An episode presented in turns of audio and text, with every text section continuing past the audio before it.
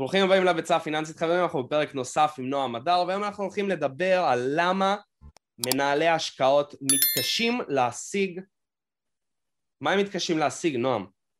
למה הם מתקשים להשיג תשואה עודפת על המדד? יפה, יפה. שהשלמת את זה, אנחנו מקבלים כל חודש דירוגים של כל מיני קרנות וכל מיני גופים שעושים תשואות כאלה ותשואות אחרות, חלק עושים תשואה נמוכה יותר מהשוק, חלק עושים תשואה גבוהה יותר מהשוק, ואנחנו כאן בשביל להביא לכם קצת רקע ולהסביר לכם איך זה מתנהל ואיך זה קורה. נועם, תודה רבה שהצטרפת אליהם, מה המצב? תודה לך, איגור. אתה יודע שאני תמיד נהנה להופיע אצלך. מה הנושאים שלנו להיום?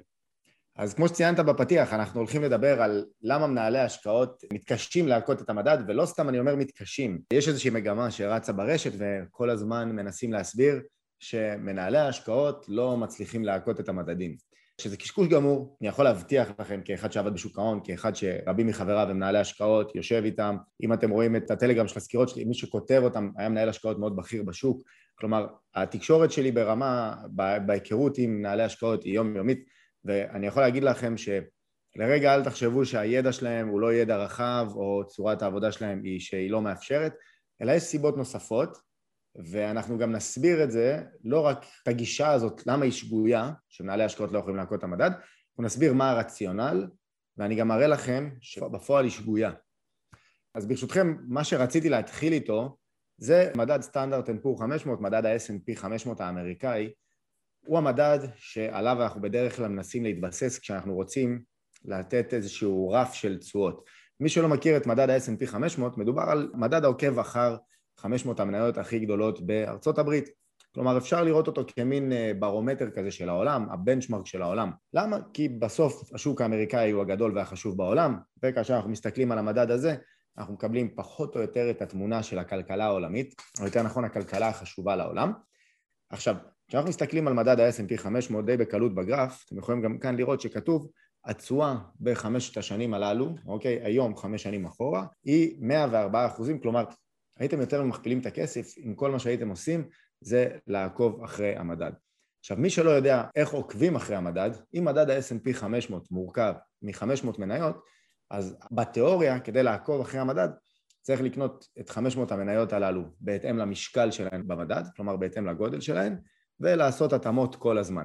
עכשיו בגלל שדבר כזה הוא לא הגיוני והוא סזיפי מאוד, מה שעושים קונים קרן סל עוקבת S&P 500 שזה כלי אוטומטי שעוקב לנו אחר המדד שכל מה שאנחנו עשינו זה קנייה אחת של אותו כלי פיננסי של הקרן סל של ה-S&P 500 והיא לבד קונה ומתאימה את עצמה למדד. קרנות הסל ותעודות הסל בארץ יש אה, רובוט כזה שנקרא ג'ושוע והוא עושה את ההתאמות בהתאם למשקלים במדד, זה משהו כזה שרק פנימי יודעים אותו. אז אנחנו רואים שבאמת המדד הכפיל את עצמו בחמש שנים, קצת יותר, תדעו שזה אפילו יותר גבוה כי היו בדרך כלל חלוקות דיבידנדים תוך כדי וכולי, אבל זה כבר לפרק אחר. עכשיו אנחנו נרצה להבין מה זה אומר לגבי שאר הכלים הפיננסיים, כלומר לנו, לכולנו יש פנסיה, מי שלא, יהיה לו בהמשך, קרן השתלמות, רוב הסיכויים שיש לכולנו ומי שלא, ממליץ לו מאוד אה, לנסות להגיע לאחת, אפשר בכל מיני דרכים מסוימות מול מקום העבודה או כעצמאים. ומי שיש לו פשוט כסף שסתם יושב בחשבון, גמל להשקעה יהיה אחלה פתרון שאני מדבר עליו, ומי שכבר יש לו חשבון השקעות, יש גם את קרנות הנאמנות, אני אתן כמה מילים על כל דבר כשאני אציג בדיוק כרגע. עכשיו, בואו נתחיל במה שכולנו מכירים וכולנו יודעים, וזה קרן הפנסיה שלנו. למי שלא יודע, לכולנו יש קרן פנסיה, וקרן פנסיה היא מושקעת בבורסה. גם אם אתם אומרים, אני לא מתקרב לבורסה, אני לא רוצה לשמוע על הבורסה, הבורסה לא מעניינת אותי, שתדעו שיש לכם כספים שמושקעים בבורסה אה, ברובה הישראלית, בדרך כלל הם גם יוצאים קצת החוצה אה, לבורסות האמריקאיות. ומה שאני מציג כאן זה את התשואות שבתי ההשקעות, או יותר נכון חברות הביטוח, בדרך כלל אלו החזקות בתחום הפנסיה, מציגות לאורך השנים האחרונות. אתם יכולים לראות שהמובילה, קודם כל אתם תראו שבעיקר המובילות זה המסלולים המנייתיים, ולא בכדי.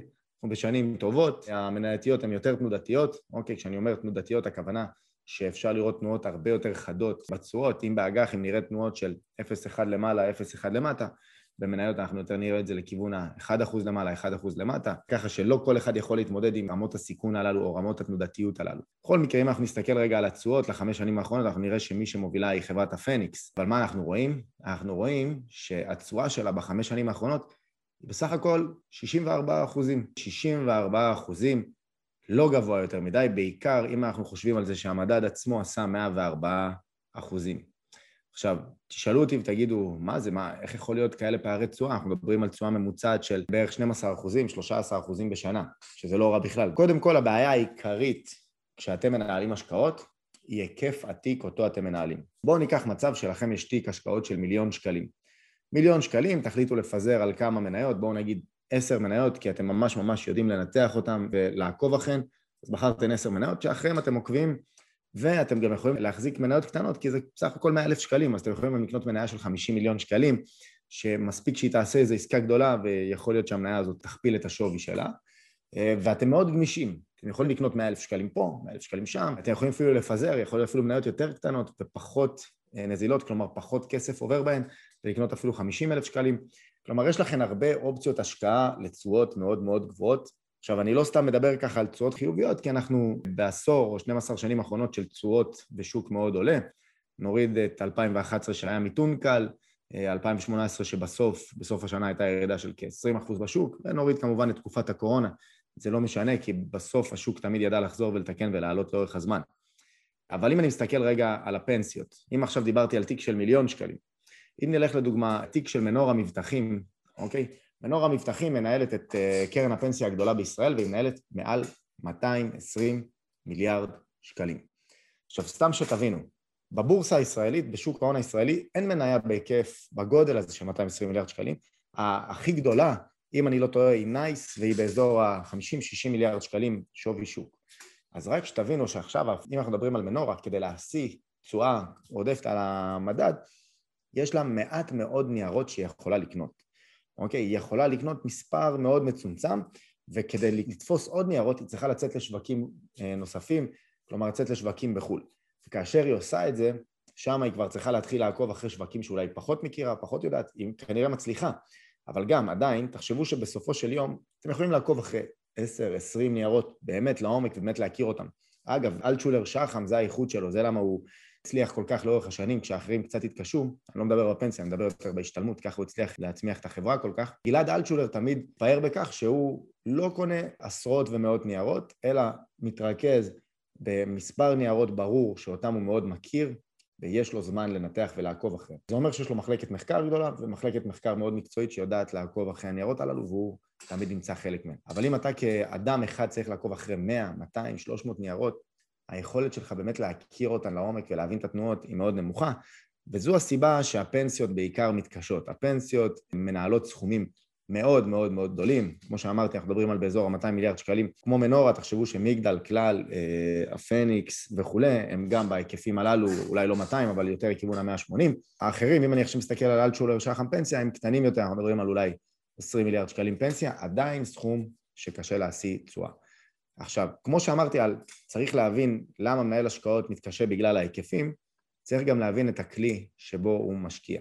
לדוגמה, אם אני עכשיו אסתכל על אנליסט קופות גמל להשקעה במניות. עכשיו, אחרי שהסברנו למה מנהלי השקעות מתקשים להכות את המדדים כשמנהלים סכום כסף מאוד גדול, עכשיו אנחנו נעבור להבנה של מהו אותו מדד שאליו אנחנו רוצים להיחשף. יש את כלי החיסכון שנקרא גמל להשקעה. גמל להשקעה למי שהוא לא מכיר, זה פשוט האפשרות לנהל את הכסף, להשקיע אותו בבורסה, ללא כל מגע יד שלכם, של החוסכים, בסך הכל העברה לאחד מבתי ההשקעות או חברות הביטוח שינהלו לכם, וכסף יושקע באופן עצמאי. עכשיו שימו לב, אם נסתכל, אנחנו נראה שאנליסט קופת גמל להשקעה במניות, הצליחה להכות דווקא את המדד, דווקא הצליחה להכות אותו יפה מאוד. עכשיו, מה זה אומר? אנחנו רואים שיש לנו נתונים רק לשלוש שנים, כי הקופת גמל להשקעה קיימת מ-2017, כלומר אין לנו דאטה לחמש שנים. במקרה הזה אנחנו רואים שהאנליסט הצליחה להכות את המדד.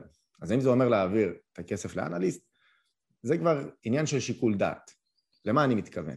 ייתכן שהאנליסט באמת יודעים להשיא תשואות, אבל בשלוש-ארבע שנים האחרונות ראינו שוק עולה לאורך זמן, ויכול להיות שהאנליסט לקחו איזשהו סיכון שכשמרוויחים אתם חיים איתו בשלום. אבל מה קורה כשיש ירידות?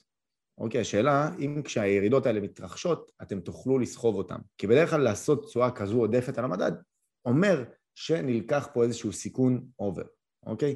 אם אתם רוצים לבדוק, אתם יכולים ככה להסתכל על, על מדד השארפ ועל סיעות התקן, ואתם יכולים מהן להסיק על התנודתיות בניירות עצמם, כלומר, כמה הן יכולות לנוע בצורה יותר אגרסיבית. אז אנחנו יכולים לראות שבאמת הסטיית תקן של האנליסט היא קצת יותר גדולה ממה שהמדד עצמו השיג, וגם יותר אולי מכמה אחרות, אבל אנחנו יכולים לראות שיש גם כמה שהייתה להם תהיה תקן אפילו יותר גבוהה, אבל תשואה טיפה פחות טובה. אבל בסוף מה שאני בא לומר זה שבזמן שב-S&P אנחנו מסתכלים על, על משהו שהוא נקרא לו קו עולה לאורך זמן, כי אנחנו יודעים שהמדד עולה לאורך זמן, אז אנחנו לא יודעים במה אנליסט משקיעים, אנחנו יכולים לבדוק אגב, הנתונים מפורסמים לא אחד לאחד, יש איזשהו דיליי שמציגים אותם, אבל אנחנו יכולים לראות מה הם משקיעים ויכול להיות שאנחנו נרגיש לא בנוח להיכנס להשקעה דרכם כי אולי הסיכונים שנלקחים הם טיפה מוגזמים. אם אתם רוצים לקחת דוגמה מקבילה שאולי תעזור לכם להבין, אתם יכולים להסתכל על קרן ארק, שכמובן שההחזקות שלה היו מפורסמות. אני אישית ראיתי אותם עושים את התשואות לאורך הזמן, אבל לא חייתי בשלום עם זה שהחברה מחזיקה עשרה אחוז מכלל ההחזקות שלה במניה כמו טסלה. ועובדה באמת שכשהתחילה שנת 2021 ומניות הטכנולוגיה כבר לא נתנו את אותם ביצועים של השנה לפני כן, קרנות של ארק חטפו הכי הרבה. אז כמובן שכשהשוק עלה וההחזקות שלהם עלו, אז כולם נורא נהנו מהתשואות. אבל בדרך כלל רוב הציבור מצטרף אחרי שהוא שמע על אותן תשואות גבוהות, אז הוא דווקא מצטרף כדי לחטוף את המכה חזרה מטה. אז אני אומר, יכול להיות מצב שבאמת נראה שמנהל השקעות כן מכה את המדד, אבל צריך לראות האם אנחנו בנויים לאותה תנודתיות או סטיית תקן וכמה אנחנו מוכנים לסבול אותה. אגב, תחשבו על זה שאנשים, אנחנו כרגע מדברים על מסלולים מנייתיים, אנשים בגילאי החמישים ומעלה בדרך כלל לא רוצים להיחשף למסלולים מנייתיים כי הם יותר קרובים לגיל פרישה ולהגיע לשלב שמתחילים להשתמש בחסכונות, אז במקרים אלו הם בכלל מורידים את ההחזקה מהשקעה במניות לבד, אלא להשקעה במסלול שהוא גם כולל איתו אה, אג"חים, אגרות חוב, שהם נחשבים טיפה יותר סולידיים, ובמקרה הזה להשוות בכלל המדד המנייתי הוא לא נכון, כי זה כמו להשוות סובארו, שזה אחלה אוטו, אבל עולה פחות, להשוות לפרארי שפשוט לוקח אותך מאוד מהר, אבל בצורה נקרא לזה יותר יקרה ויותר מסוכנת. לכן צריך גם להשוות את התפוחים לתפוחים, ואם מישהו כבר בכלל אומר לכם, אני בכלל במסלול כללי, אז זה לא נכון להשוות אל המדד. הדבר האחרון שעליו נדבר זה דווקא קרנות הנאמנות. מי שלא מכיר את הכלי הזה שנקרא קרן נאמנות, קרן נאמנות זה כלי פיננסי שדורש ממך לפתוח חשבון, חשבון השקעות, שאומר שבמקום עכשיו להתחיל לקנות מניות, אתם יכולים לגשת ולקחת, אה, לקנות קרן נאמנות מסוימת, ומאחוריה יש מנהל השקעות שמשקיע את הכסף בהתאם למסלול שבחרתם. במקרה הזה רציתי להציג את המסלול המנייתי, ואנחנו רואים שיש לנו בשנתיים האחרונות כאלו קרנות נאמנות שאכן עשו תשואות יוצאות דופן. יכולים לראות שפסטרנק שוהם עשו במנייתי במשך שנתיים כבר 100 אחוזים, קסם אקסלנס גם ידעו לתת בשנתיים האחרונות 100 אחוזים. עכשיו, כשנסתכל על השנתיים, אין ספק, הם הכו את המדד, את ה-S&P יפה מאוד, כמעט כולם. הבעייתיות, קרנות נאמנות, הולכת לכיוון אחר. קודם כל אנחנו מדברים על דמי ניהול יחסית מאוד גבוהים, אנחנו מדברים פה על לפעמים שלושה אחוז דמי ניהול. עכשיו תגידו מה אכפת לי, אני אשלם שלושה אחוז דמי ניהול אם אני מקבל אה, מאה אחוז תשואה בשנתיים. הגישה הנכונה, אני אומר אותה הרבה. העניין הוא שאתם לא יכולים לדעת את זה. אתם לא יכולים לחזות. אתם רואים כרגע שבסדר, אנחנו מדברים על קסם אקסלנס, עוקבת מדד מניות היתר, מניות קטנות, אז אתם אומרים, וואלה, מדהים, אני אשים את הכסף שם, היא עשתה בשנתיים מאה אחוז, אולי תעשה את זה בהמשך. אבל לא, בדרך כלל זה גם ידוע, כשיש תקופה של שוק עולה, המניות יתר עולות חזק יותר, כנ"ל שהשוק יורד חזק, הם אלו שיורדות חזק יותר, ככה זה תמיד, מניות קטנות יותר, יותר תנודתיות. מה שאומר שיכול להיות שאם עכשיו אתם תעבירו את הכסף לאקסלנס יתר, גם כן, לא רק שתשלמו דמי ניהול גבוהים, גם אתם תחטפו, אם במידה והשוק ירד, תחטפו הרבה יותר חזק. לכן אתם יכולים בעצם לראות שמנהלי השקעות יודעים להכות המדדים, יודעים להכות אותם יפה מאוד. שאלה מה זה האורך זמן שאנחנו מגדירים, שאלה מה המחיר, שאלה אם אנחנו יודעים לחזות את זה קדימה. אז התשובה היא לא, לא יודעים לחזות את זה קדימה. האם זה אומר שצריך לוותר על קרן הפנסיה, או לוותר על גמל ההשקעה, או לוותר על קרנות נאמנות? לא, זה אומר שהכל תלוי בכם, זה תלוי בשיטת ההשקעה שלכם. יכול להיות שתגידו שזו גישה מעולה. אני לא רוצה לקחת את, ה... את השיקול דעת של האם מנהל ההשקעות מסוגל לעשות זאת. אני בוחר להשקיע ב-S&P 500, בקרנות ההשתלמות, בקרן הפנסיה, בכל החסכונות שלי, וזהו, S&P 500, אין לי בעיה, תנודתיות, ייחתך, יעלה, יהיה בלאגן, בסוף אני יודע שאני ארוויח. ויכול להיות כאלה שמעדיפים להיות יותר אקטיביים, לדוגמה להגיד, אני עכשיו יודע שבקרן ההשתלמות מור יודעים לעשות תשואה כי הם יותר קטנים, אז אני אעביר. אין באמור המלצה, אני רק נותן דעה שיצא לקרוא ברשת, ואני אישית גם עשיתי, אבל זה לא אומר שצדקתי, סך הכל אה, גישה אישית. ולהגיד, אוקיי, אני כרגע אנצל את זה שהחברה הזו קטנה לפרק זמן מסוים כדי להשיא תשואות עודפות על המדד, אבל בהמשך, כשהם כבר יגיעו לאיזשהו גודל, אני אחזיר למסלול עוקב מדד. אז בצורה זו לנסות לנצח את המדד. אני אישית לא ממליץ על זה, אוקיי? זה שאני עשיתי את זה זה בגלל שאני נמצא בשוק כל הזמן ואני עוקב אחרי דברים ואני כל הזמן על זה. אבל אדם שבוחר אה, לחיות את חייו בשלווה ולעבוד במה שהוא עובד ואת החסכונות שלו לשים במסלול אחד, אני לא ממליץ על כל המשחקים הללו ולנסות לתפוס איזושהי תשואה עודפת, פשוט ללכת עם איזושהי גישה, עם איזו מתודה ולרוץ עליה, לדעתי זה הדבר הכי חכם.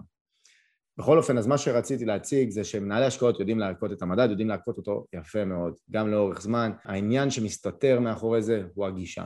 האם אנחנו רוצים כל הזמן לנסות לתפוס את הפרצה אל מול המדד, או שאנחנו בוחרים בשקט ולרוץ על המדד. זה גישות שונות שזה לא נכון שאחת נכונה יותר מהשנייה. אגב, קרנות גידור, אתם יכולים לראות, הם משלמים עליהם גם דמי ניהול גבוהים וגם אחוז מהרווחיות, ועדיין, בדרך כלל מי ששם את הכסף שלו בקרנות גידור אלו אנשים עשירים, משקיעים כשירים וכולי, והם בוחרים בידיעה שהם עושים קצת פחות מהמדד, אבל הם חלק מחונטה של קרנות גידור, שיש להם את היחס של קרן גידור, שיש להם את ה... קבוצה שאיתם בקרן גידור, שהם יכולים לספר על זה שהם באותה קרן גידור. יש הרבה שיקולים שהם קצת מעבר לפשוט השקעה עוקבת מדד, או השקעה, השקעה פיזית. אם אני בן אדם שיש לי הון של 50 מיליון שקלים, לא מעניין אותי, אז אני אעשה קצת פחות מהמדד, אין לי סבלנות ללכת כל פעם לקנות S&P 500. אז אני בא, שם בקרן גידור, אומר לו תנהל את זה ככה, אני מבין שאני אולי אעשה פחות, העיקר שאני ארוויח תשואה חיובית. לכן אלו הגישות, אז מנהלי השקעות יודעים להכות את המדד גם לאורך זמן, שאלה היא, שוב, איך אנחנו מודדים את זה, ביחס למה, ואני יכול להגיד לכם שהכלים הללו הם טובים אחד אחד בפני עצמו, נכון, יש דמי ניהול, יש דמי ניהול אפילו גבוהים, לפעמים זה שני אחוז, לפעמים זה אחוז, השאלה היא מה אתם כמשקיעים מעדיפים, אתם מעדיפים שקט, אתם מעדיפים תנודתיות נמוכה, אתם מעדיפים לשים את רוב האנרגיה ב... למצוא את התעודת צה"ל ל-S&P וכל הזמן לקנות אותה, אתם מעדיפים רחוק מהעין, רחוק מהלב, שיקול שלכם, העיקר, הדבר הכי חשוב בסוף, הוא באמת שהכסף לא יישב בעו"ש ותבחרו להשקיע אותו בצורה מסוימת. זה מאוד חשוב מה שנועם אמר. עכשיו תזכרו חברים, אם אתם לא יודעים, יש לנו את החבר הכי טוב שלנו שקוראים לו גוגל, שאפשר להיכנס, לקרוא, הוא יוביל אותנו לחבר טוב נוסף שקוראים לו פייסבוק, שבפייסבוק יש הרבה קבוצות איכותיות, שיש שם פוסטים של אנשים שכן עשו כבר את הבדיקות האלה, וכתבו על זה, אז אפשר גם לקרוא. מעבר לזה, כל השאלות שיש לכם, אתם מוזמנים לפנות אליי, אתם מוזמנים לפנות לנועם, אתם יכולים גם לכתוב בתגובות למטה, אנחנו נענה על הכל.